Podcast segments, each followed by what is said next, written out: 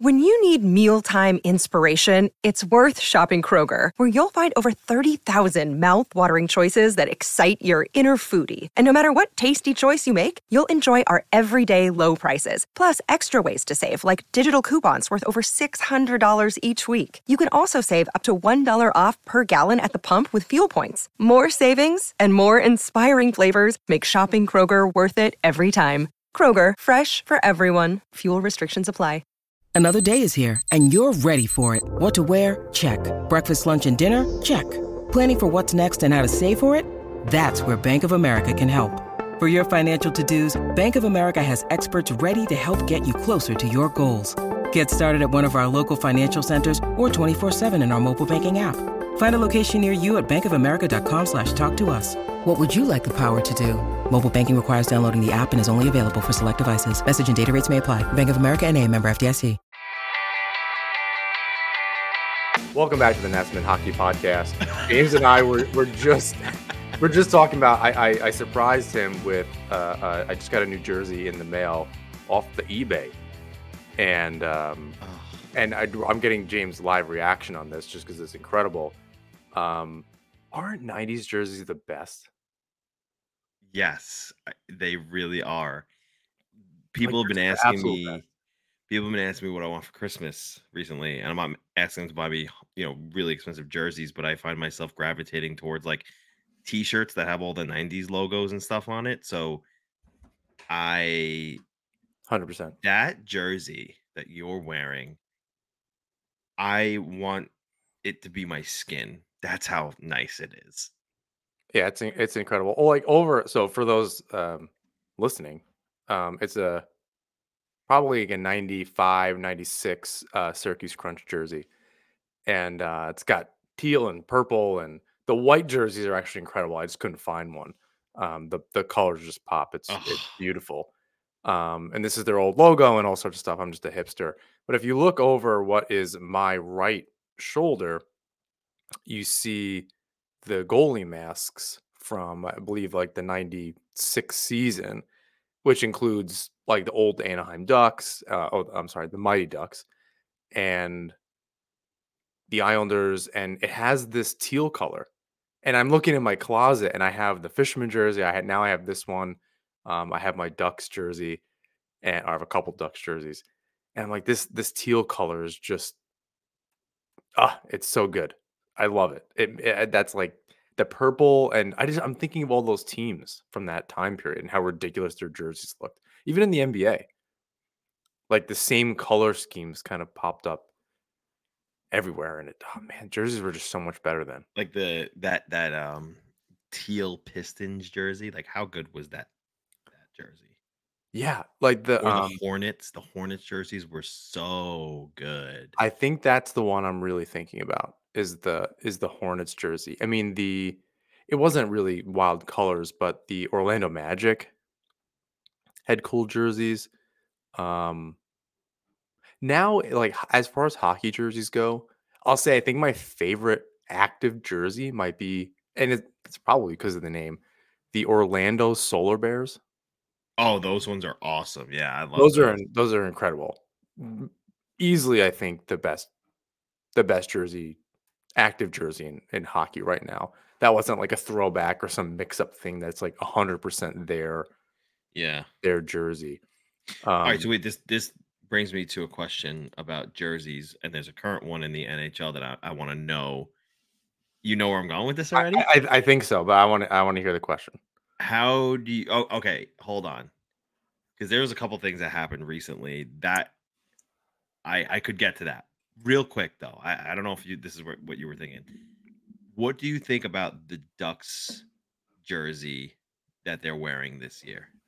Oh, it's cool. I, I, I the purple, right? Yes. Yeah, it's as much as I would like them to use the more retro thing, it's good or good enough, right? It, it brings a lot of that style back. I'm very for it. I, I, I agree. Like a lot of people were dogging on it because it wasn't the original logo, and I and I fully understand wanting that that jersey back. It should be. However, this one is so clean in its own right and the color schemes are perfect. And despite it not being the original logo, um, that was at one point like at least an alternate logo, the front facing uh, duck mask, and even if it was just like for like merchandise or something like that. And I love those jerseys, man. I like I want Anaheim to ditch the black and and orange so bad and just I even those would be fine with me. Like if they went full time with those. Yes, I think that the Mighty Duck original logo should be the jersey, but the oh, ones you're right. Yeah, they, yeah, they've used this before. It, like it's um updated version of something. Yeah, um, that's what I mean. It's good. I like. I mean, cool. It's actually it looks like it's more from the cartoon than from the movie.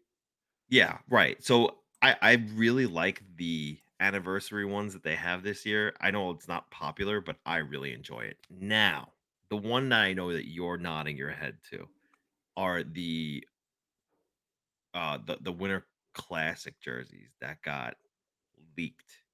Oh, that's not where I thought you were going, but let's do, let's do that too. Okay, now now we I now I know exactly where you're going with this, but we can talk about uh this one first. Um the you saw those jerseys, the the league to winter classics? Seattle and Vegas. Yes. So my initial reaction to the Seattle jerseys was perfect. They nailed it. Timeless. It's going to be beautiful on the ice. They could wear it whenever. Perfect. Great job. And then I saw Vegas's jersey and I said, "What the hell is that?" that was the weakest attempt. What they tried to do was that they tried to go the oh Seattle's going the route of an origin story. Yeah, we're gonna try the same thing, and we're gonna say it's from something original in the in the uh, Vegas lore. And no, it sucks. It's so boring. It's so bland. The the V, I don't even under, like. I I get Vegas sure for the V, but like, there's no, there's nothing that says like Vegas, right? If it was the V inside of the knight in the in the original Golden Knights logo, I would understand it a little bit more, but it's not. It's not even that. So I don't love it. But the it, it is Kraken weird looking. One, the, the Kraken, Kraken one, they nailed it. Nailed it. Yeah, the I'll say this about the the Vegas Golden Knights, and I don't know how to make it not sound like I'm being a weird traditionalist and boomer, get off my lawn kind of shit. How many fucking jerseys do they have? They've been a team for five seasons.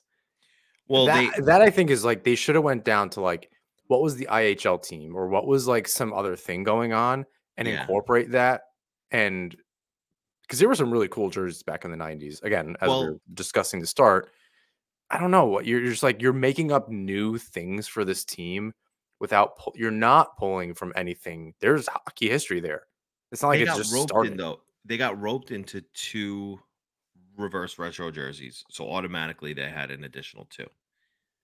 Um, and then they created the alternate gold jersey because the originals were gray and white, which everybody loved, but the gold are pretty cool too. Um, so the the obviously the home and the away makes sense. I think the alternate makes perfect sense too. Like you're Vegas, you should have some gold jerseys. Um, but then they got roped into the reverse retros, which every every team did, right? So and the red jersey was was okay. Um, the I I loved the and I don't I don't traditionally love jerseys that have uh, diagonal letters, but I loved their diagonal lettered glow in the dark Vegas jersey. I thought that was beautiful um, as a whole uniform. But these these I I don't and and look you obviously you're, going in the Winter Classic. You're gonna get a New Jersey. I don't love these. These are awful. yeah, there's the Las Vegas Thunder. I couldn't remember their name. Um, there's a way to incorporate what they did then, and the the new stuff. I don't know what it is. I'm not a graphic designer. It's not my job.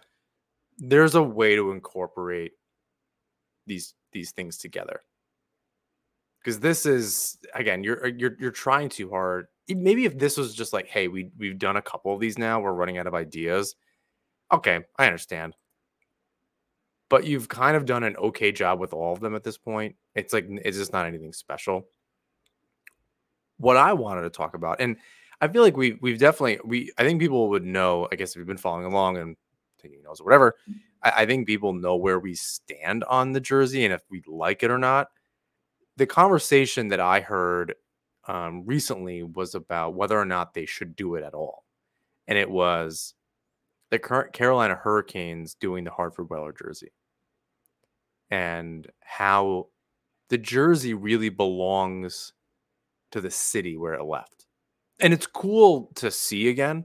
They're doing the Cooperalls this year, uh, which are essentially pants.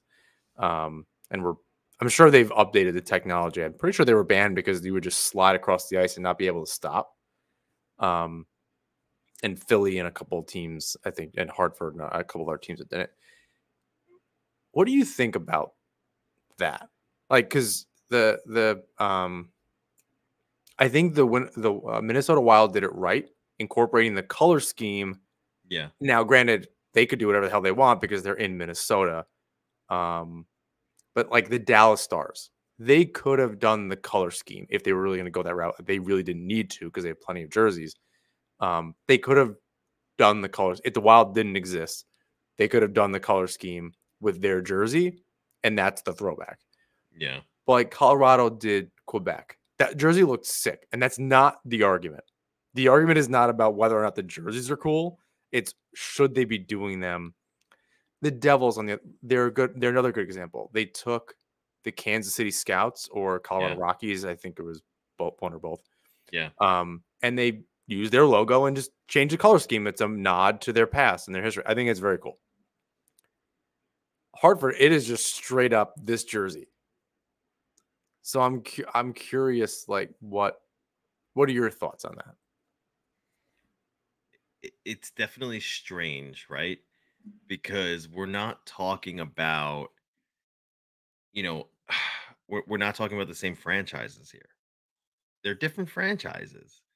So I get it. Like it was a relocation, but it's it's not it's not the same, right? The Whalers and, and the Hurricanes have nothing to do with each other other than the fact that it, it, it was just a relocation. Yeah, other it- than it's that, it's like Winnipeg not having their records from the Jets, and that technically they belong to the Coyotes because Right. that's the franchise that followed them. But it would be like the Phoenix Coyotes using the color scheme, which I maybe would look dope, a red, white, and blue uh, uh, version of their jerseys or something like that as a nod to like their past. But that team, in this case, it's also weird because the team still exists. Um, or like if it was like the Winnipeg Jets took instead of that city has a rich history of hockey that goes back decades and they have old jerseys, but they went the route of the Atlanta Thrashers instead. like how weird that would be. Yeah. No, you have a lot of options here. yeah. So it's how all of this works. And again, I'm not trying to this is not a get off my lawn moment because the jerseys are cool. And ultimately, that's I think that's what it's about. It is weird. I think I, I, I that's maybe where I sit is it's a little weird that they're just almost mocking these other cities like hey, you don't have a team anymore. We're gonna use your jersey. Um, and it's to sell them, it's a business, like fine. Um I just thought that was interesting. It wasn't in our notes, but we got on the, the, the subject of jerseys, and um, I figured it was it was worth. There, there is another about. cool jersey out there right now in the NCAA. The Carolina Tar Heels. Have you seen it? You're muted, bud. Sorry, I muted myself because my I, um my fireplace is on and it makes a little rattle noise with the fan. so I'm trying to it, and I went back to my old mic and it's picking it up and and and all of that. So uh yeah, we haven't done that. Is it so? It's it's a D1 hockey team. Yeah, and they took the Hurricanes um warning flag symbols on the bottom of the jersey and like kind of wrapped it around theirs, but like in their colors. It's it's a really cool jersey if you could find it. I was just looking for it, but it wasn't it wasn't popping up. Um Their jerseys are cool anyway. Tar Heels, yeah, they're pretty yeah, cool. the, the all white is a little much for me, but the the the I mean, it's like Maine. It's the same color scheme. It's the same as if anyone listening uh, played PAL. uh, Suffolk PAL hockey. It's a, a, very similar color scheme to that. I, I like wearing those colors. It was very different for me. Um, I can't find them here, but I, I will definitely look um, after the show. But we ready to talk about the Islanders? Yeah, we, I sent we, them too. By the way, they're in your inbox. They're in my inbox. um, oh, you're a, you're a Twitter DMer. That's where you're always like, I sent this to you, and I'm like, I don't know what the hell you're talking about. I don't oh, see. Yeah, I don't see this anywhere. Um, but I will look at that right now. Oh, that's cool. Oh, okay, that's very cool. That's a yeah, very good I, nod to uh, very much into that. To that. Um, are we ready? We're, we have enough of a distraction. We can talk about the Islanders. Yeah, we went on a 15 minute tangent here. We can we can do Islanders. Stuff. That that's great. Um, so I I was I I'm off this week. I'm doing a lot of reading. I'm like I'm looking look through things. So I want to um set the stage for the episode. And I tweeted it out. Maybe you don't care about that. Um, the I want to go through each of these sections and try not to step on our own feet as we move through this. So I want to take each, each section. Um, this is more for you, James, than anybody else. Um, I want to take each section for what it is and try our best not to bleed into the next thing because this is all purposely built on each each section builds on the next things and I want to make sure that we we kind of keep that section uh, that that flow going. So the the intro that I had, um, which I think our Jersey intro is much better, um, but the the intro that I had was that it's probably not a surprise to anybody that the Islanders have been just very okay this season. Um, and that might even be generous um, given the last 10 games. They're NHL 500 right now, which we know means they've lost more games technically, even if they've gotten a point for them in overtime or a shootout. Um, and the saving grace is that the Metro just has not been that good, um, especially not as good as it's been the last few years. On top of that, the Atlantic is also not as good. You have some teams kind of um, still figuring things out. And some teams are coming back down to earth, like the Red Wings, who started out really hot and haven't been. Uh, I believe they're six, eight, and three now. As you're listening to this, um, I forget what the record is. Um, so wild card spots are also available. Um, so I thought that I thought that was important to kind of like set the stage of the, the season. And I know this was a, a topic on Twitter earlier today um, about an article that was written and how uh, uh, this is Shayna Goldman's article that we're gonna we're gonna start with talking about that that said that that, that you know they're 20% done with the season so far or or close to it but they're at risk of losing the season and i don't think that's wrong um she's ringing the the um ringing the bell uh it may be a little bit of an overreaction i don't think anyone wants to really believe that and there's a lot of hockey left 82 games are a lot. There's still plenty of hockey to be played, but the position they've put themselves in is one that they have a lot of catching up to do. So that's setting the stage. Um, did you have a chance to read this this article? Just bits and pieces. Just bits and pieces. So I, I have a I just really just a couple of quotes that I want us to from from the article. Again, uh, you could disagree with some of the parts of it, I, I guess, whatever. But um, the facts that she lays out are obviously the truth and is what's happening the reality not the truth so i just some something to kind of talk about and i think it builds on our episode last week about the islanders identity and where they are and, and what's kind of happening and what needs to change um i read a couple of articles today and it just it it helped me kind of figure out what the problems ultimately were i don't know how to fix them i'm not an nhl coach but at least where we can kind of get started so um, Shayna Goldman, like I said, wrote a great piece for the Athletic. Um, we have some information here. Um, some of it was how they're losing games. And I'll, I'll uh, add one extra thing here. Um, Stefen Rosner, Hockey News, um, NHL.com, he also laid out uh, uh, something that I thought was really important. Um, so the, the main thing from Shayna's article was managing the lead and how the Islanders simply have not been able to do that. They've been a team that usually starts slow and comes back. They were the comeback kids early last season. Um, this season, she wrote, in all situations, the Islanders lead about 37.7% of the time, which ranks ninth in the league. And the only team that trails, and the, and the team only trails 20% of the time. Only the New York Rangers and Boston Bruins spend less of their time facing a deficit. And then she goes on to, to discuss how the team is very porous defensively. Their bottom five team in both shots and scoring chances against, um, and give up give up about sixty two percent of their goals um, with with the lead. Um, Eleven goals for and twenty four against in third periods. This season so far this season, thirtieth in the league. I want to talk about that. That's kind of a lot of information, but I do want to talk about that. What can change for the Islanders? Like, where does it start? Is it a coaching thing? Is it a players staying focused thing? Um, how? What? What do they? What do they do here? Again, I don't want to talk about Lambert leaving, whatever, whatever news may or may not have uh, broken the next few days. But what do they do here? Is like where where does it start? How do they start fixing this problem? Well, you know, the the thing is, and, and I think we might have touched on this last week. I, I think Staples said it best. You can't hire a new coach right now if you're going to let Lambert go. Yeah, and we we that's I want to get to some of that later because we didn't. I don't think we really went over this. I think the Staple article came out right after, but yes, I just if you want to quickly glance over that, that's fine. So like there that that person's just going to inherit the same problems that Lambert has now. You have to really, you know, if your ownership, take a look at this team and say, is this salvageable? And is Lamoriello the right guy to do that?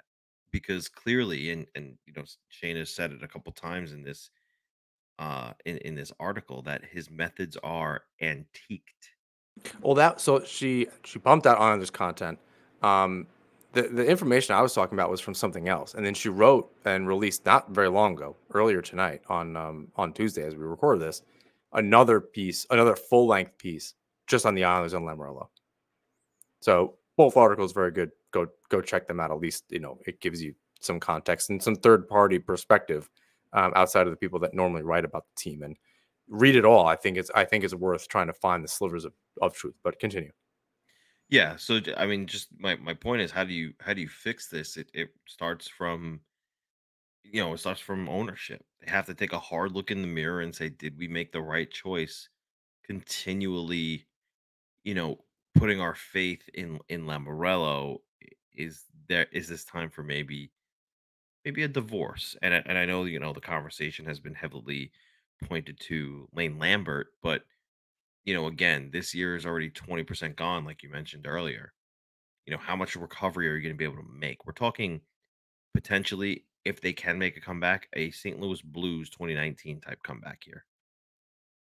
Eh, it's going to be tough, you know, so they have to seriously take the, I think, the rest of this season to evaluate what they have, what's salvageable, and, and how to move forward best next. Because if you're not careful, you're going to end up in Sharks territory where you don't have prospects in the system.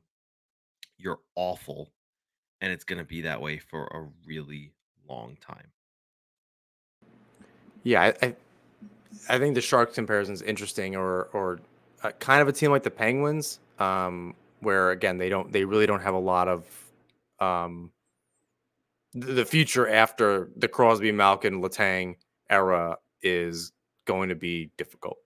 Dubas has a really tough job in Pittsburgh moving forward, and the Sharks are probably worse, right? Because they had a lot of veterans for a real long time, and they really milked them and and went on really long runs, um, and it just didn't work out. And the Islanders are kind of they don't have the longevity that the the Sharks had, where they were making it really far in the playoffs uh, for a very long time, but they did have a few years of it and now they're really far removed. I know we I know last episode we discussed that it was the sample size isn't just 20% of the season. It really goes to last season too. Slightly different problems, but problems nonetheless about they they were letting in goals earlier now they're letting in goals late. They're letting in goals. The defense is too porous. Um and the season before that, I, I know I was when I was writing this today, they missed the playoffs. And that was with Trotz. Now the art the it was the first season at UBS and it was travel and it was this excuse and it was that excuse. But now looking back, knowing what we know now, I don't know that you can blame a, a lot of that stuff. I think it's a lot of the the same mistakes and this and maybe you know maybe Lambert is trying to teach this eh, use the same philosophy and it just got stale. Like you you needed more as we discussed when Lambert got hired, you needed more of a change behind the bench than they got. So you have Lambert maybe trying to hammer the same stuff home. He can't do it as effectively and the players aren't responding. And and and that ultimately you have a team that can really play for for 40 minutes. And they they I think what's really frustrating about uh, you know managing the lead essentially the the title of the segment is it it just takes a little more focus. Like it just takes being able to lock it down defensively again and there's something missing there. Either the players don't understand something or the coach isn't stressing it enough. So I don't really know what where where things kind of go from here. The other thing, um, and this doesn't help. So this is like in combination of just um, in general, they can't hold the lead. The penalty kill is last in the league or second to last in the league. Um, there it's at 69.5% kill rate, 31st through 17 games. What are you seeing? Because I, I think we've talked about their penalty kill before and, and some of the issues. What are you seeing from their penalty kill that are are kind of some of the problems here? Because it's they're not disciplined, and I think that's a leadership thing and trying to figure out how to just I don't know, play with a little more energy, but be able to to rein it in when you need to, stick infractions and all you know all sorts of different things. But what are you seeing on the penalty kill that's that needs to change? I have a couple well, things yeah, I think I think you just said it pretty well just there though. Like they're they're lacking energy. And I think that's because this team is playing like way too reserved. They're afraid to to open it up a little bit and and and be that aggressive, you know, obviously not for checking on on the penalty kill, but they're they're afraid to be that that in your face, you know, consistent pressure, grindy down team they used to be. They're they're more collapsed and and uh, hesitant, and you know none of their decisions are are crisp or authoritative, and it, it's abundantly obvious. It's it's almost like, and I think we we t- touched on this in a previous episode. It's almost like they don't understand what their system is. I, I, they don't really know the style of hockey that they're supposed to be playing, and it's bleeding into the penalty kill. The penalty kill is just atrocious. Are we supposed to stay in the in the in the box? Are we supposed to, you know, uh, um, play, you know, try to play some sort of man and leave the uh the the fifth guy behind the net? It, it's just it's really it it's tough to watch. It's it's a certainly a tough scene because we're talking about a team that mostly made up of the same parts, at least on the penalty kill, was like one of the best penalty kills in the NHL not too long ago. Yeah, and, so. and it switched, right? It was from the power play that was really bad, and now is I don't want to say really good, but uh, so much better, really good compared to where it was. And now their penalty kill is shit. And it was, you know, so they've they've flipped special teams. I think it's their overall defensive structure that just isn't translating to the penalty kill. And I don't know if it's the it's the assistant coach. Is it is it Hula? I can't remember the guy's first name um, whoever the assistant coach is that, that presumably uh, on um, Houda. Houda. Um, in charge of the penalty kill, it's it's just not working. Um, Rosner had, did have some good notes uh, on this. That on top of what my I think my main my main thought is is that they I don't think they use the box. They use like a one one one two situation, and it gives teams a lot of room up top and a lot of time. When they're able to move that puck across in um, those seam passes across players, and you know from one side of the ice to the other, they just have so much time because you're trying to outskate the puck. And we've talked. I think we even said this last week. Sorry that we're repeating ourselves. You can't outskate a pass. I remember coaches telling me that. And the Islanders on the penalty kill are trying to do that. They're they're trying to outskate a pass. And it just doesn't work. You see Clutterbuck or Cizikas or whomever running hinge hinging on the top and running back and forth across the entire width of the ice. And they're ne- they're you're never going to get there in time. You're simply never going to get to that puck in time and put the necessary pressure on. So in addition to the I think the overall structure, the the breakdowns as as as Rosner pointed out is they can't clear the puck effectively, which I've definitely seen plenty of times. They're being lazy with clears. Puck is not high and hard off the glass. All the very basic things that everyone's heard that's that's played the game, um, or that if even if you just watched it for a very long time, um, these are basic concepts that the Islanders just aren't doing. Um, they're not taking the space that they have to be. You know, Pelech used to be really good at this and be able to just step out from behind the net and not just throw it blindly up the boards as hard as you could, but actually finding the seam and throwing it up the ice. They're not able to clear the puck. They're they're flubbing passes um, to the point where it's not a mistake. It's not a stick breaking. It's not a this where it's like, all right, it's a lot of bad luck. It's it's a, a little bit more than that. Um, they're not making changes. Um, they're not making positional changes based on where the puck is. Too often, they're worried about their position instead of how to adapt when the puck moves. So they're worried about being in a specific place rather than okay, they're changing. It's like when you see um, in a football game when the offense makes a change and the defense adjusts. The the the Islanders defense just isn't adjusting to whatever the power play structure is. They're going out there with one thing in mind, and every team has a, a slightly different structure, and they're just not able to adapt. And I think that's on the coaching, doing your homework. How do they set up their other teams? How they set their power plays up? How do you make those little tweaks? And how do you do that in practice and or in tape or whatever so that your penalty killers know where they need to be on the ice and how to continually adjust throughout the penalty kill. Um, I think, as you said, they're they're not physical enough. I, I definitely agree with that. They're they're not getting that's in front of their own net. They're letting those seam passes across, um, and then the player's wide open they're getting they have backdoor passes or whatever, especially in front of their own net. They're not nearly as physical. And that was something that Scott Mayfield was great at. I mean, he, for the most part, still is. It just not. It's not happening on the penalty kill. I don't know that he, maybe he's not out there. I imagine it's not going to be um, Aho and Dobson on the penalty kill. So I imagine it's the four guys: uh, Pelech, Pulock, uh, Romanov, and and Mayfield. Um, you know, mostly really tough players. Pulock might be the one that's the least tough out of all of them, surprisingly. And he's not a small guy. And it's not a knock against him. It's just the other ones are, are I think, much, much tougher. It's just not trans. Like they're just not doing it on the penalty kill. And really, they're not doing it five on five.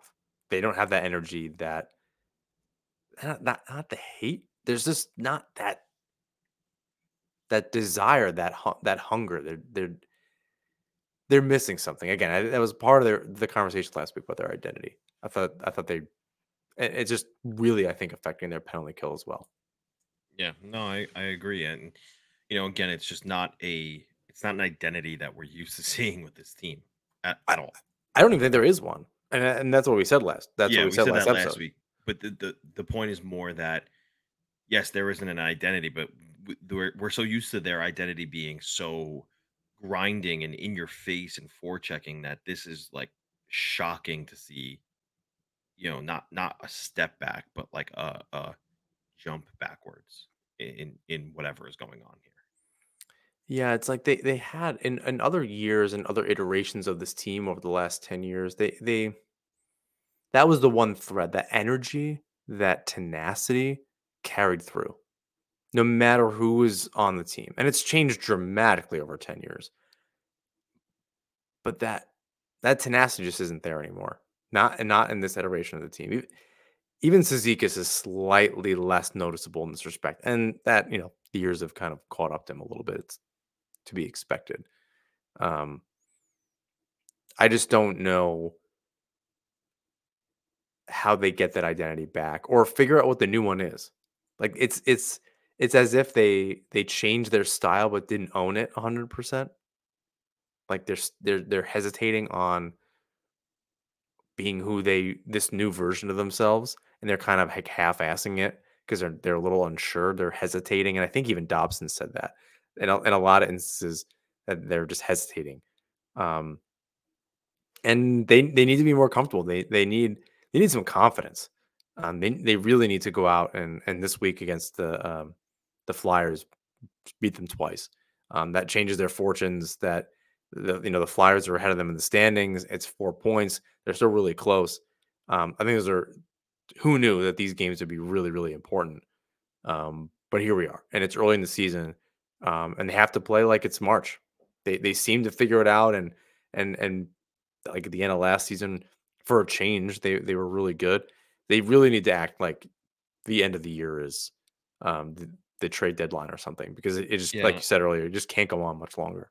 Yeah, I mean that's the thing though. Like you're you're right. Like it's it's crazy to say that they've lost how many in a row and and they're not out of it. So um it's it's if there was ever a year for the Metropolitan to just be wide open as it is, uh, I guess this was the year for them. Uh, because I mean, look, Washington's up there with two games in hand and three points ahead. Philadelphia, I don't understand how Philadelphia is up there, but they are. Um, I guess they're just playing hard for for torts, but you know they have uh, the Islanders have a game in hand on the Flyers, so eh, it's interesting. Like you, and you tend to think too, some of these teams are going to regress to the mean. Like Dev- the Devils are going to get better, I think. Um, Pittsburgh's in a bit of a slump here. I wonder if they're going to get better. Um, I tend to believe that the Capitals and the Flyers aren't going to stay this good, so you know maybe things are going to normalize. Uh, but you know that puts the Islanders in a situation where they're competing with the Lightning in a wild card spot, or the you know the the Sabres who are trying to make a, a a jump this year. You know, so they're they're in a predicament where they don't have that much time to sit here and, and evaluate. If they want to make the playoffs, they need to strike soon. If they want to figure out what their future looks like, then sure, mess around, or or as the kids say, f around and find out. But I don't know, man. It's just it doesn't doesn't look great from this vantage point right now. Bet the action on the ice with DraftKings Sportsbook. Download the app now and use code THPN. New customers get 150 bucks instantly in bonus bets for betting just $5 on hockey. That's code THPN only on DraftKings Sportsbook, an official sports betting partner of the NHL. The crown is yours. Bonus bets expire 186 hours after issuance. Gambling problem? Call 1 800 Gambler or visit www.1800Gambler.net. In New York, call 877 8 HOPE New York or text HOPE New York 467369. In Connecticut, help is available for problem gambling. Call 888-789-7777 or visit ccpg.org. Please play responsibly. On behalf of Boot Hill Casino and Resort. 21 plus, age varies by jurisdiction. Void in Ontario. Bonus bets expire 168 hours after issuance. See dkng.com slash hockey for eligibility and deposit restrictions, terms, and responsible gaming resources. NHL and the NHL Shield are registered trademarks of the National Hockey League. Copyright NHL 2023, all rights reserved. The holidays are the most chaotic time of the year. It may be too early to start decorating for the holidays, but it's never too early to start your holiday shopping. Why not take care of it now before the crowds and packed calendars make shopping a total nightmare? Especially when you can get some of the best deals of the season well before Black Friday. You can shop Raycon products right now and save up to 50% off because their early Black Friday sale is going on right now. Raycon's wireless earbuds are some of the best bang for your buck earbuds you can get on the market right now. Raycon first made a name for themselves in the audio space, with products like their everyday earbuds known for delivering high quality and thoughtful features, like a 32 hour battery life and a perfect in ear fit for all day wear and lasting comfort. And in this past year, they expanded their entire business with the introduction of Raycon Home and Raycon Power Tech. Their five star reviewed Magic 180 cable allows you to charge iOS, micro USB, and Type C devices eight times faster with 100 watt power delivery. Raycon is known for delivering high quality audio and thoughtful features at half the price of other premium tech brands. It's no wonder their products have racked up tens of thousands of five stars reviews. To get everyone in the holiday shopping spirit a bit early, Raycon is currently offering 20% off everything on their site with select products up to 50% off. So beat the crowds and save now. Trust me, you do not want to miss out on Raycon's early Black Friday sale. Hurry now to buyraycon.com slash THPN to get 20 to 50% off site-wide. That's buyraycon.com slash THPN to score up to 50% off Raycon products. Buyraycon.com slash THPN. So I think that from from there, I I wanted I titled this segment "Now What." So that I think that information, that discussion, helps inform us for the next kind of part of the episode. Um, and this will be aided a little bit by Arthur Staples' article that came out, of course, the day after we released our episode last week, um, kind of guiding us through this part of the conversation and what the Islanders should and and shouldn't do. And you kind of alluded to some of that conversation. And I think this might take a little while, or maybe we've talked about it a lot, so who knows. Um, I'll go through the the the two um, just what they what what Staples said they should do. Um, he said bench the captain. What do you think about that? Well, I mean, he certainly hasn't played well, um, even in a, a a decreased role, right? Because we we've always said less is more with him. Um, but I I don't know. I don't necessarily disagree, but at the same time, I wonder if it's just the inconsistencies here up and down the lineup. Who's playing with Horvat and Barzal, and you know, okay, now you're playing back with Pageau, and you know, you're putting him in in all these different situations, right? You're you're an offensive player. Oh no, now you're moving down to a, a defensive forechecking line. The majority of your starts are going to happen on the fly or in the defensive zone. Nope, now you're back up, and now you're starting all in, in the offensive zone again with, with Horvat and Barzal. And it's just you know, I, I think that's that's too much inconsistency in a player's game to continue to succeed. Now, granted, I get it. His price tag is is certainly uh, an issue versus how how much he's producing. I get that. Maybe you know, and and sometimes I I do understand. Like, look, you're not producing. You need a night off. Go go take a rest. Watch from above. Study the game, and and let's come back next game and and reevaluate you know yourself and see where you're at. I i believe in that. So if they need to give him a night off sure go for it. But give the guy some consistency. What's his role? Tell him. Just because he's the captain doesn't mean he doesn't need a bit a little bit of leadership too. So somebody needs to let him know what his role is now because clearly look if he's not going to be the 28 to 30 goal scorer he has been then what is he there to do I agree, and it, it may come down to that conversation. And I didn't really think about that. He's been moving up and down the lineup. I think that's that's interesting. Um, the way that I read it, um, and, and I think of some of what Staples said, was that it just it also sent a message to the team. Um, and it's it's tough to play without your captain and and see him in the in the press box, but it really just shows that I don't think a trade's going to happen. We're going to talk about Staples' opinion on that. Um, but it, it shows people aren't safe in a different way, and that he's that the the coaching staff and the and management are not afraid to do it. There's only so many you could do each night, right? So you're you're kind of safe, but you're really tanking your own career it, when you're when you're playing poorly, and he really he might just need a break uh, or and, and, and, a reset. A lot of players go through that. It's really not that big of a deal. Um, and they still they you know, Goche's been thrown in there. Um, Fasching's been playing on the fourth line. It, it's not like they're not with they're, that they're without these players.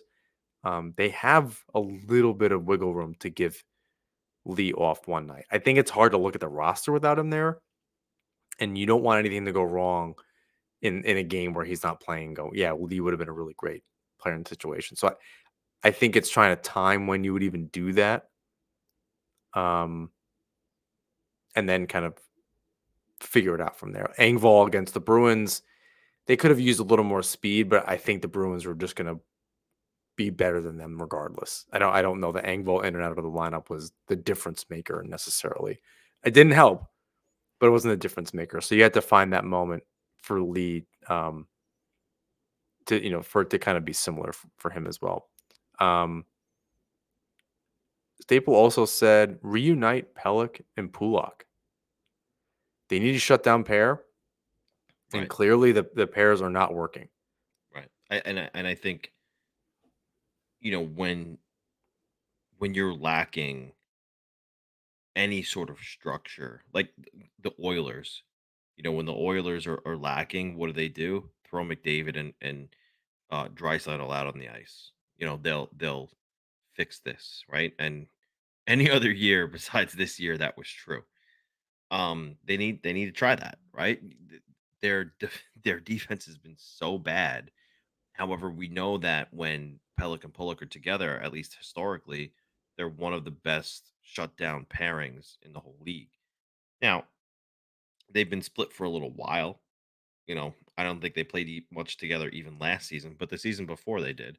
Um, so it's worth revisiting because we know what they can do, and clearly everything else isn't working. So what's what's stopping them from trying? At least in third periods, or you have a lead. You're like, okay, we're gonna shut it down as a team.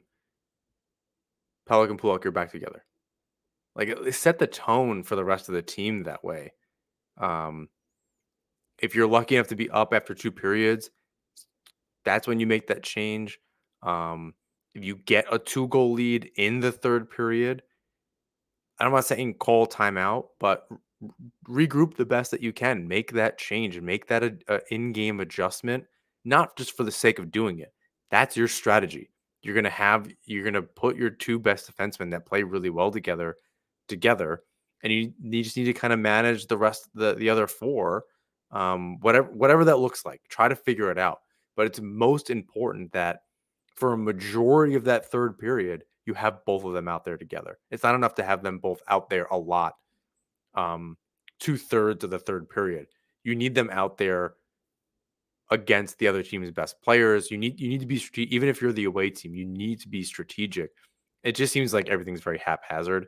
Um, I don't know whether or not Lambert is big on line matching and any of that, but putting that pair together, I think, would kind of go a long way.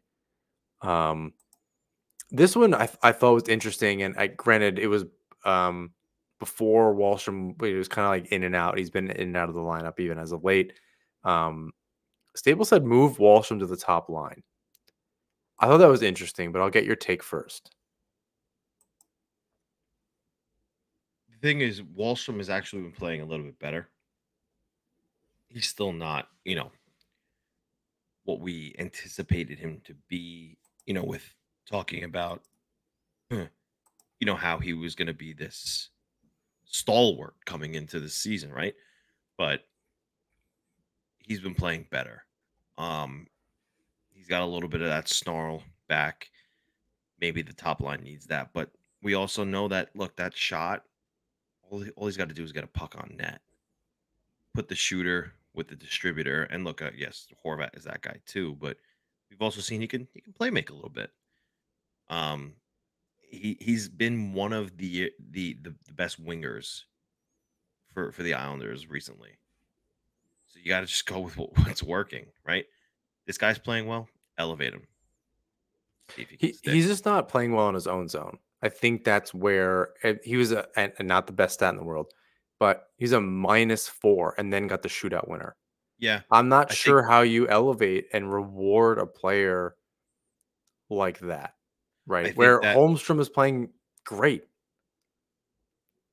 I, I, I don't know that that's the right move necessarily. I'm I'm going through this right now with the Devils and Alexander Holtz, who's not playing well in his own end, but they elevated him. And and the thing is, with his specific skill set, his repertoire, you put him around players who can carry the load, and his skill sets suddenly begin to emerge. And you know the guy's scoring. So I think that Horvat and Barzal can carry the load. You don't really need to play much defense when the puck is on the end of your stick that might be the mentality there. and Wahlstrom all he's got to do is get open in the offensive zone, and and you know one of the two of those guys can feed him. I think that's the mentality there. Yeah, I think it's hard when Holmstrom's playing well. If he dips a little bit, I maybe you make that change, but they've tried it this season, right? Wahlstrom's played on that top line. I don't know if I don't know if Wahlstrom's played on that top line. I know Holmstrom has. Right. I'm. I'm. Uh, I'm Oliver. The last name's getting a no. I know. confusing. I know. Yeah, but I, I I feel like he's played up there. Either way, I mean, granted, Holmstrom did not look good uh, to start the season. It's really maybe this the the last ten games where he's looked better and a lot more confident. Um, the at least the last few episodes, which you know over the last few weeks, he's definitely looked much better. Wahlstrom's not even been in the lineup consistently, and this is without when when Martin's been sitting. Um, he he, he wasn't necessarily in the lineup. Um, at least one of those games. I know he's he's in two in a row, but yeah, it's I don't I don't know about that. He really he scored that really sick goal earlier this season, and before and after that, it's been crickets. He has two points. He's won one and two in eleven games this season. I I think putting him in the right situation is really important. I I just wonder if he's going to play up to and the argument that I made to you for two years that if he's going to play on that top line, he's going to be playing against the other team's top defenders and shut down forwards. I'm not sure he can handle it. It's a good point. It's possible, but at this at this point, I, I guess what, you try it. What are you doing, right? Everything else isn't working either. So yeah, yeah. I may, maybe it's Holmstrom and Wahlstrom being in the lineup together at all. If Hol- if Holmstrom isn't going to play well on the third line and he's thriving on the first, part of the problem is that Holmstrom's on the first line. It's both of those players are fighting for one spot. Yeah. And you really just need to be um it should be Fasching or Goche on that third line. And if Martin's not going to be in, that means both of those lower level guys get in.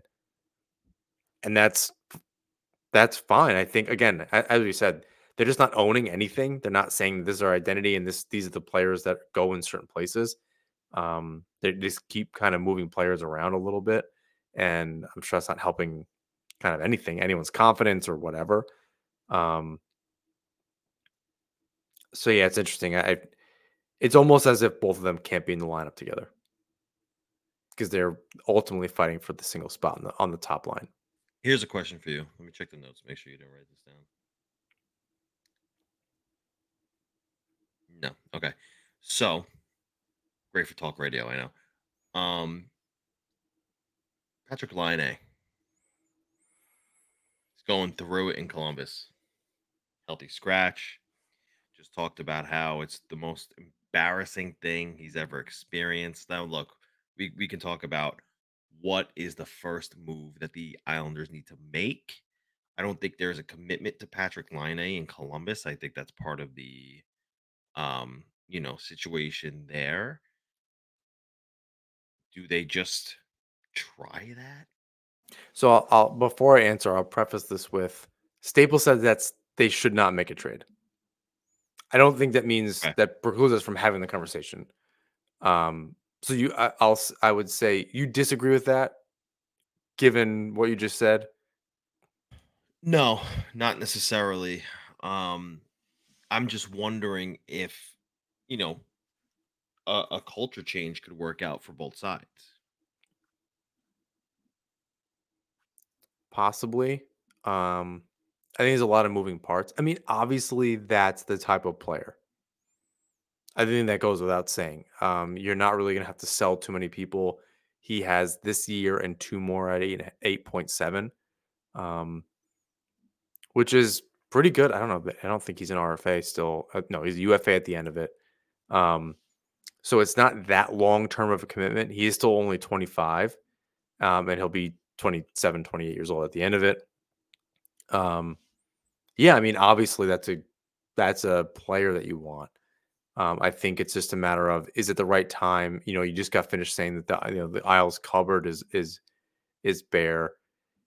Do you for a player like Laine, who has only his numbers have only gone down in the last few years. I think it's really important that, to note that.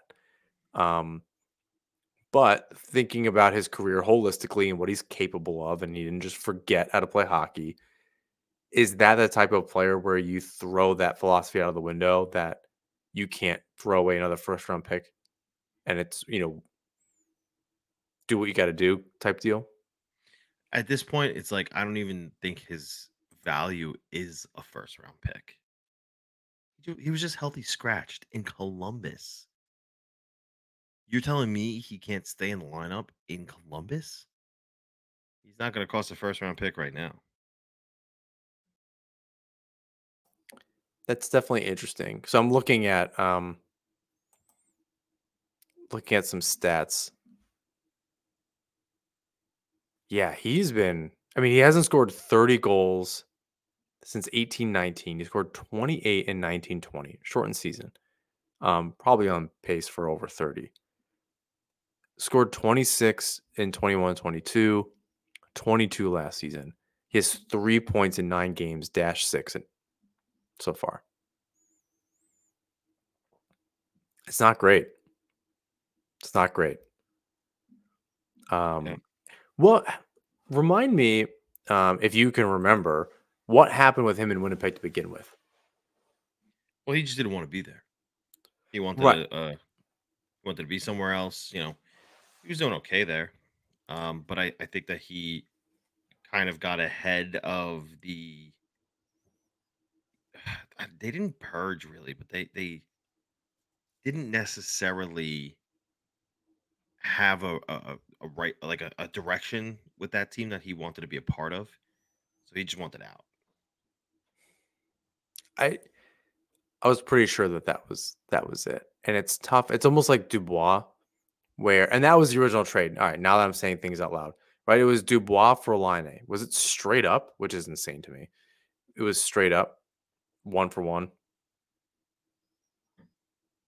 for Dubois, I believe. Yeah, right.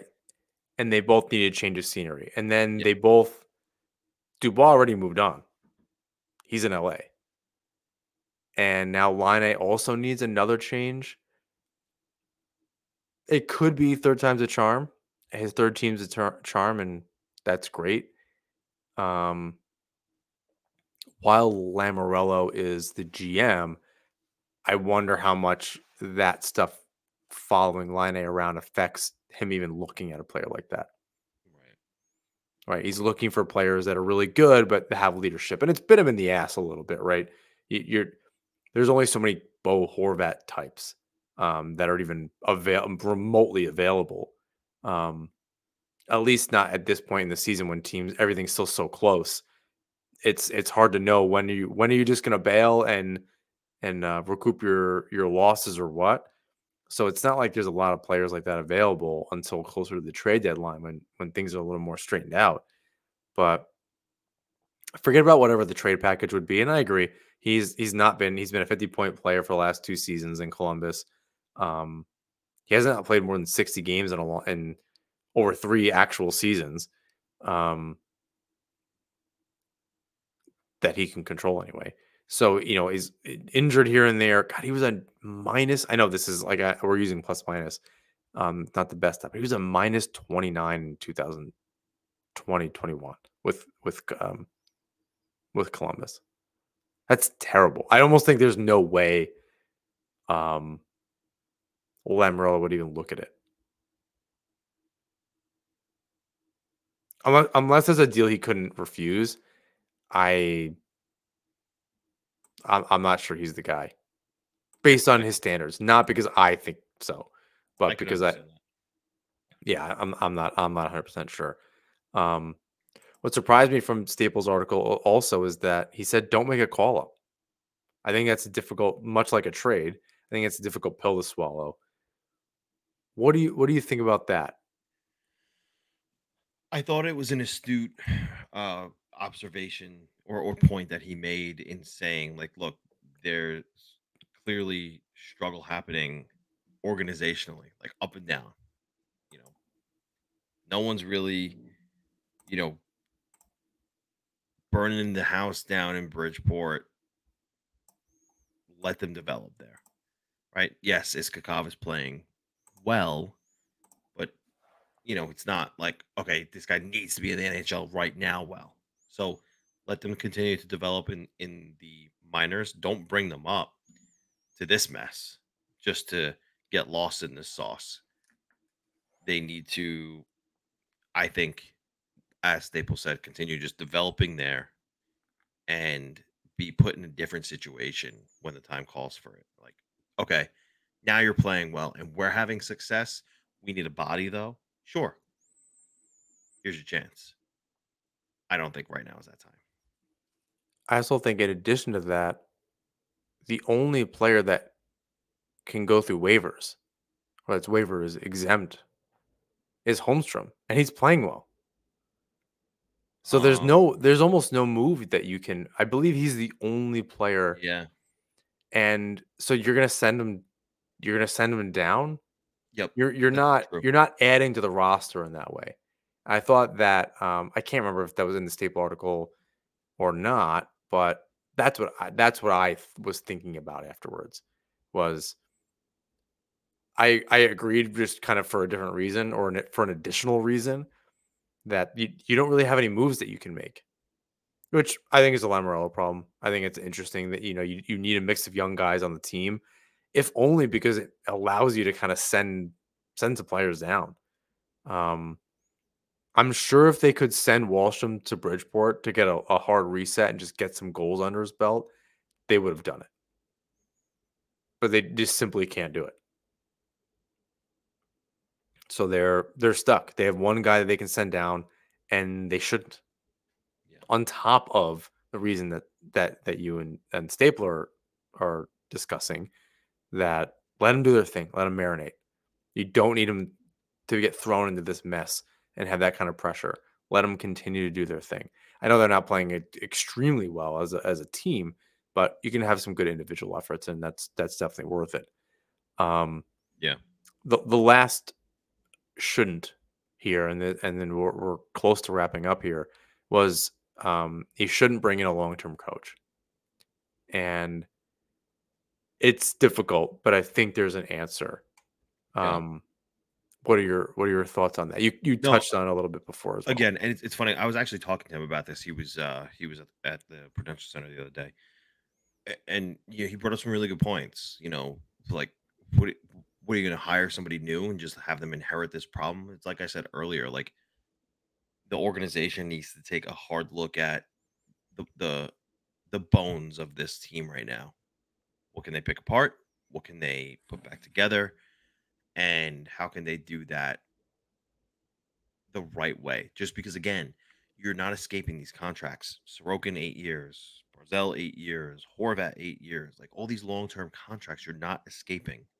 It's it's really not that many at this point, though. I mean, yes, there's a there's a few, but like Nelson's running out soon, Lee's running out soon. Um, even Pelech Yeah, Pulock, but I think they're here for a little while longer, but not like, Pelech Pulock like have two six and years seven years left. left. Yes. I thought they signed those deals longer ago than No, no, no. They signed, they signed years early. That's the that's the thing. So they still have six and seven years left. Maybe that's including this season, but I mean, Even still, that's okay. That's I mean, Yeah. five plus years with a lot of players is something. right. So you don't have the the prospect pool to rebuild.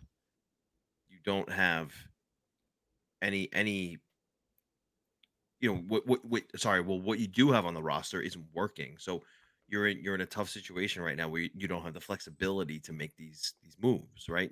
Now here here's the thing right? If they hire a coach this year that is permanent what happens when they have the same the same outcome? Whose fault is it? Are you firing the coach again right so it's like why why hire a coach bring in an interim evaluate what you got and and, and move forward because look, if you look up and down your roster and you evaluate, like, look, maybe maybe it's time to to change things. I mean, look, you can uh, you can elevate a rebuild. We saw it happen with the other New York team, right? They did this with Artemi Panarin signed. They did this with Mika Zibanejad there. Chris Kreider was still a member of the team. They literally put a letter out that said, We're going to do some things that are going to make you uncomfortable. And they did it.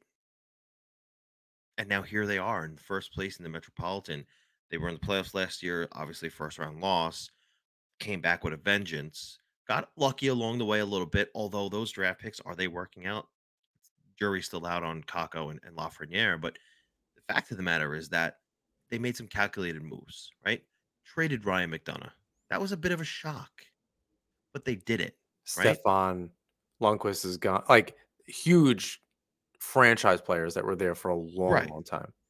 So I look at this team and I say, do they have as many pieces that could be helpful as part of a, a, a an accelerated rebuild? And if you want to call it a retool, whatever.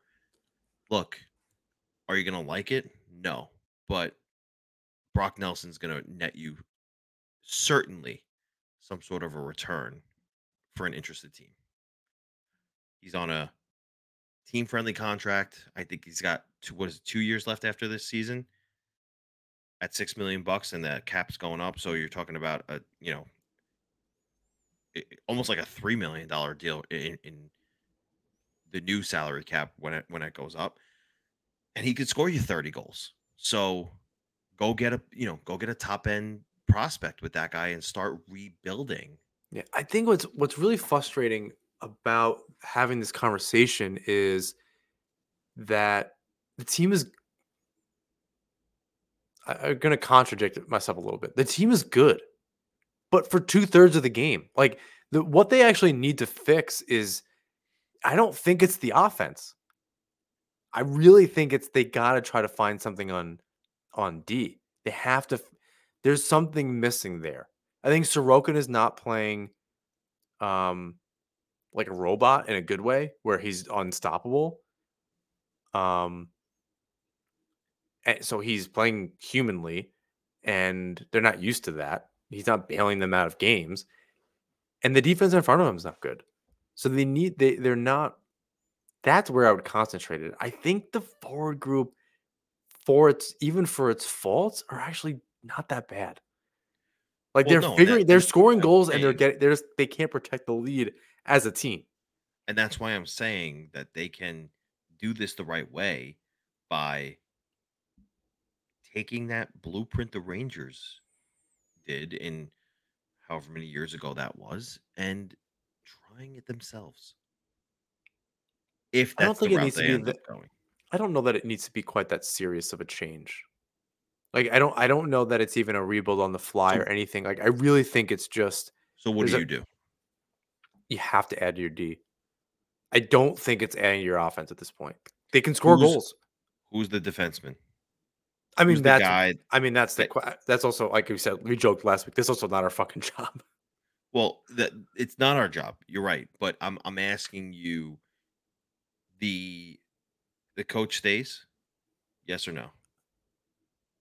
No, I think I think you bring in a guy like Boudreau, who's only had a losing record with the Canucks in his last season before Boudreau, getting think in the CHL, I don't know that they're going to uh, let him go.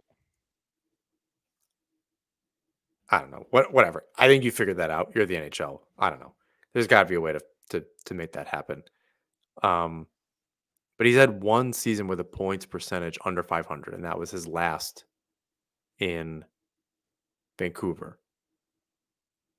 Players like him. Um he's been a good coach throughout his career management. Is he the new head coach or is he interim? Interim. And then you see what happens. They, you know, kind of do what they did with Weight.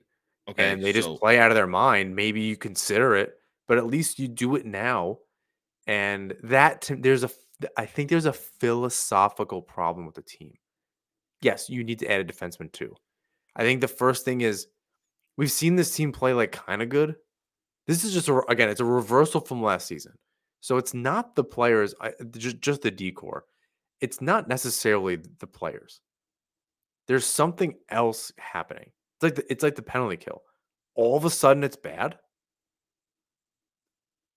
The power play, I understand being good. You added a you added a whole player. That's that's great, and it spread out the um the two units a little bit better. Of course, that's going to get better. The penalty kill, I don't I, I don't understand. I'm not sure. It's a lot of the same players. Something else is happening, and I think it's adding a defenseman, but I think it's I think it's the coaching. So as you well if you're Lamoriello, you're switching the coach to an interim coach and going out and getting a defenseman. Something. I don't even know what kind of defenseman. I you you and I have talked about a two way. Um, I think it's a shutdown guy so that you can keep Pelech and Pulock together or keep them separate or whatever the hell you want to do, and go from there.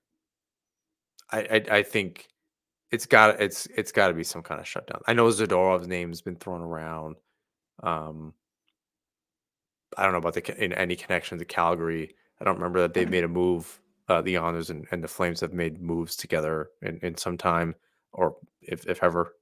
Um, other than it was uh, Hamonic, but that was you know a, a, feels like a generation ago.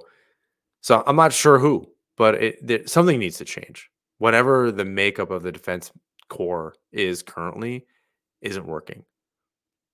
You keep, obviously you keep Dobson around. I think the odd man out is Aho. Yeah. That to me isn't working. The next one after that is going to be Romanov. Mayfield's here too long. But Romanov might be the seventh guy soon or or something. He's the next one on the list. Your Pelech and Pulock are not going anywhere. Mayfield's not going anywhere. Dobbs not going anywhere. So you're you're looking at two of the guys. I think you you change out Aho before anything, just to give you a different look, at the very least. And it's no one internally. Salo's not going to give you that different look. Um, Grant Hutton, I, I guess. Paul LaDue, maybe. But like that's your don't make a call up. I think I agree with Staple there. Let them do their thing um, use you know break glass in case of emergency type deal.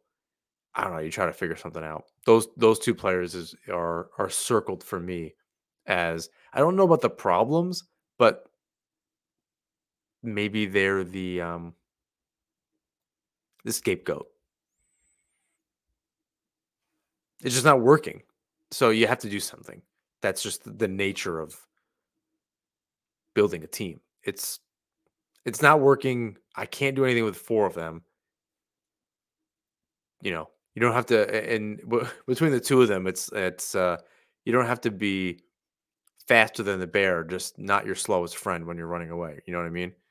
Uh, in their case, it's just don't be the worst of the two, and and kind of see what happens, and and who who will get regular playing time. I don't know who the answer is though on the outside. Yeah, I uh totally understand. I, I, I get it. Um, I, I left room here for any kind of Lambert news, but that didn't materialize. Um, despite well, everyone... news was that he was on the ice this morning, which was I gotta be right. honest, shocking to me. I wonder if that if tomorrow's game or you know Wednesday's game is the last straw, and kind of like, can you win two in a row? Can you figure it out after time off and practices and all this? Can you can you are you capable of of righting this ship? And then if not, maybe it happens after th- right after Thanksgiving because they play just Saturday, right? Wednesday, Saturday. Um, hold on, I have the schedule right here. Wednesday, Friday. Saturday. Wednesday, Friday. That's tough. I don't know. Um, do they play back to back? Do they play Saturday as well? Friday against the Senators, Saturday against the Flyers again. Yeah, I mean, God, on Sunday they sh- they should have won three in a row.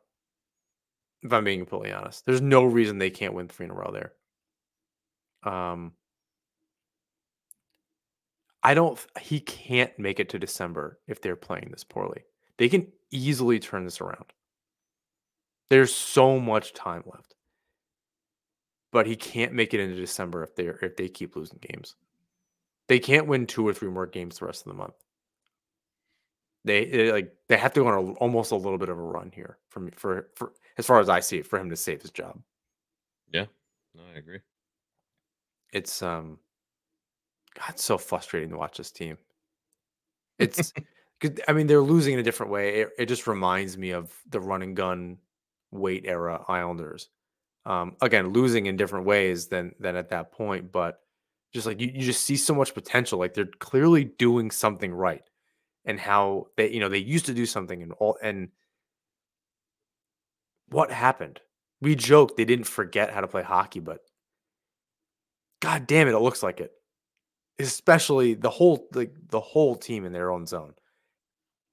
I don't understand what's happening. It's incredibly maddening. Yeah. Um, it's, it's not great. No, a, a big chance, big game on Wednesday. I think. I know it's November, um, but they can they can really kind of change their their fortunes here a little bit. Um, and then it's uh, you know, three games in in four nights. They can walk if they can walk away with uh, with six points. It that's that's a really big deal. I think everyone changes their tune a little bit. Um, Yeah. And not just to kick the can down the road, but you got to know what you have. I think if you're going to make a move and any of this stuff, if you actually are going to make a trade for a defenseman, you got to know where everyone is, even at their best. You know what they are at their worst, but you, you got who's who's actually stepping up. Maybe I'm wrong. Maybe it is it's Romanov not stepping up, and uh, uh, Aho is all of a sudden for some reason. Um, you got to find out who's being who can be consistent or not, or who can raise their trade value or any of that stuff. Right now, they, I don't know who on the roster even has value. So it's it's hard to make any move when you you know you don't want to trade another first round pick away again in theory. Your prospects who you have left, I don't know that you want to trade. You're in a tough spot. So the players on the roster have to raise their trade value if the Islanders even want to do anything. So the Islanders playing better to end the month does not mean that they a trade won't happen. Correct. It, it could mean the opposite that they've either earned the trade or there there's actually value. People are seeing value in that in a player, and they can actually make a move and figure it out from there. I guess we'll see. Yeah. We we always we always end the episode saying we hope for better news next week, but Yeah, Yeah. this uh this season of the show has has been uh cross your fingers and hopefully next episode is a, a little more happy go lucky. But yeah, as as of late, it's been it's been a lot of the same. And you know, I'm trying my best to bring different perspectives in so that we can discuss it. Because there's only so many times and be like, they're not focused and they suck. right. I'm not I'm not really sure where you know. There's not a lot you can say. So bringing in some of these these other pieces, I think, is is helpful for us to kind of break it down a little bit, even if they go against the grain of what you know what we think. Um, but we'll check in next week after a few games, and we'll see where everything lands. Any closing thoughts here? No, just you know, you you you were right. You know, the this weekend by by Sunday they could have won three games. I mean, look, Philly is hot right now. Two out of three of those aren't going to be easy matchups, but they, they certainly are winnable because again, I know that the Flyers are playing well, but they're not they're not this juggernaut. They're they're just a team rallying behind a, a coach He's out of his mind. who's out of his mind. right. So Um, all right. Well, please rate, review, subscribe wherever you listen to or watch the show. You can follow us on Twitter, Instagram, Threads, YouTube at Nassman Hockey. You can find James' work at New Jersey Hockey Now and the fourth period.